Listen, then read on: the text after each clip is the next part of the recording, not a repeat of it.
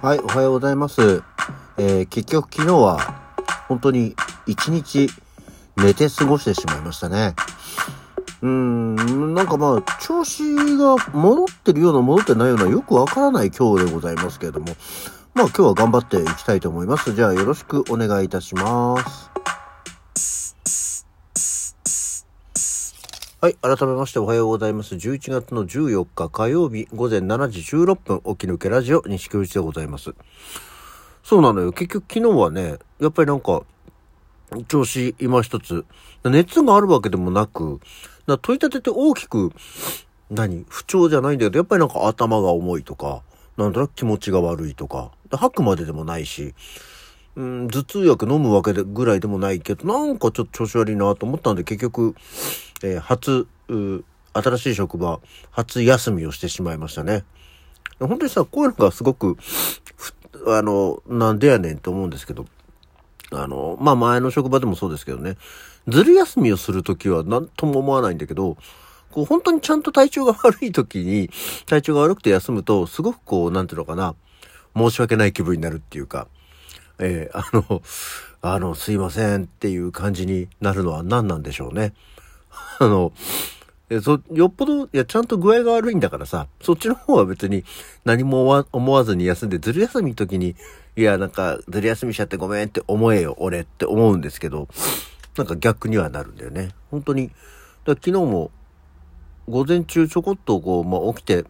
まあゆっくりしようと思ってはいたんですけど、なんか椅子に座ってんのも、ちょっとだりーなと思って、結局ベッドに横になり、なんだかんだ4時過ぎぐらいまではずっとベッドの中でこう、うとうとしたり、なんかで、その、ベッドの中でこうスマホを触るほどのなんかこう気力もなく、なんかゴロゴロゴロゴロ、ううとうと寝、寝てましたねっていう感じでしたね。なのでもう本当に昨日はもう家から、まあ、一歩も出ずに、あの、家の敷地内から一歩も出ずに 終わってしまいましたので、特に今日何にも話すことはないんだけど、あの、ふとそういえばと思って、あの、思い出したことがあって。まあ、あの、まあ、漫画って本当に読まなくなって何十年も経ってしまってはいるので、途中にはあったよっていう話なのかもしれないんですけど、あのまあ、本当に今の漫画に詳しくないから、本来それを話すべきかどうかはわかんないんだけど、昔さ、少年漫画でも、あの、職業についてタイトルのついた漫画っていっぱいあったよなと思って。例えばあの、包丁人味平とかさ、プロゴルファー猿とかさ、これ職業っていうんじゃないかもしれないけど、釣り吉三平とかさ、ドーベルマンデカとかさ、なんかそういうこう、主人公の、あの、職業、肩書きに関して、タイトルのついていた、親子デカもそうだけどね、あの、とかはあったよなーって思って、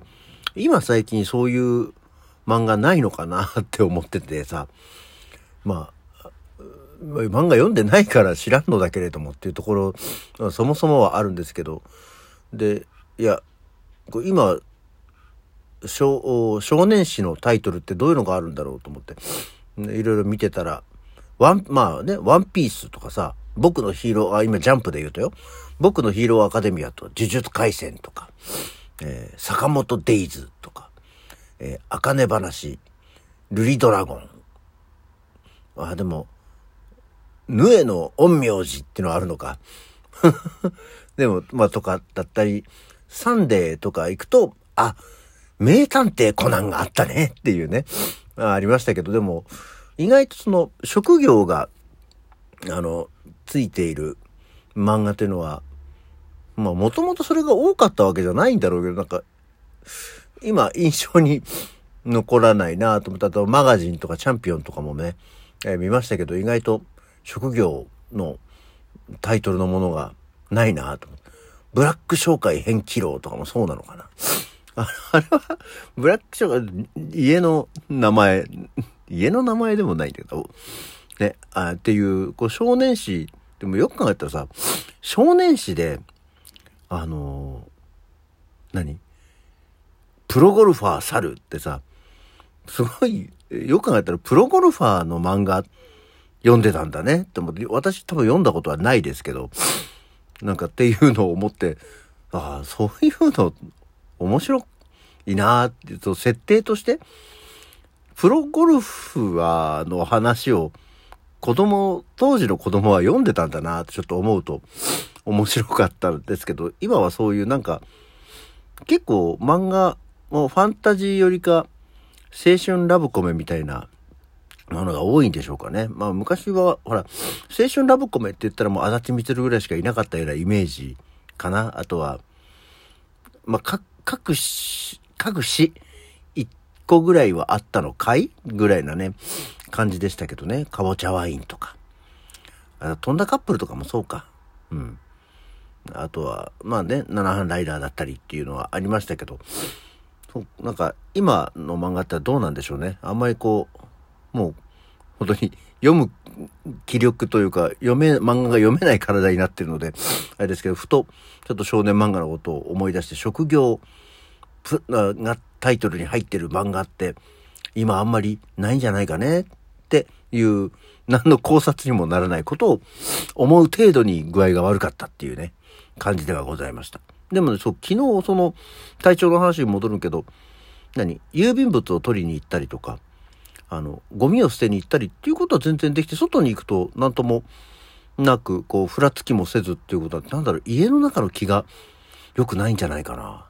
何かこう、風水とかで何かを払った方がいいんじゃないかなとかちょっと思ったりはね、しましたけども。今日も、だから、さっき言とおきはおきはするんですけど、あとね、そうそう、去年の起き抜けラジオ聞いたら、去年も、なんかちょうどね、か気分が落ち込んじゃってっていう、去年の今頃ちょうど気を病んでたような時期で、ね、あの、お医者さんに帰って薬をもらったりなんて話を散々してましたけどね。まあそこまではもう悪くないので、ああ、そういう時期もあったんだなっていうのと、やはり同じような時期にへちょんとなっちゃうんだねっていうことは思いましたね。はい。じゃあ、そんなわけで気分を取り直して、今日は何の日まあ、去年も話してましたけど、今日は、えー、去年やってないやつで言うと、いい樹脂の日だそうですよ。えー、中部日本プラスチック製品工業会が制定して、まあ、いい樹脂は11月14日の語呂合わせ。平成14年のこの日、創立45周年を記念に愛地球博を広げる傘1114本を愛知県に寄贈した。おう。いい樹脂のヒット。プラスチック製品工業会と愛地球博と1114本の傘を、まあ、1114ったらそれそれに合わせてなんですけど、寄贈したことが、1114本が今日っていうぐらいで、何のつながりもよくわからないですけど、なんですって。で、あともう一つは、えー、成人の日、えー、盛る、盛るというのに人と書いて成人の日だそうですよ。これは平成13年に日本ベテランズクラブが制定した。えー、今日はいい年の日、1114、いい年の日の語呂合わせとして、知識、技術、経験、感性の4つの能力を人生の最後まで活かして楽しむことをコンセプトにしている。コンセプトにしているっていうのと、日本ベテランズクラブっていうのは何かっていうね、ことなんですけど、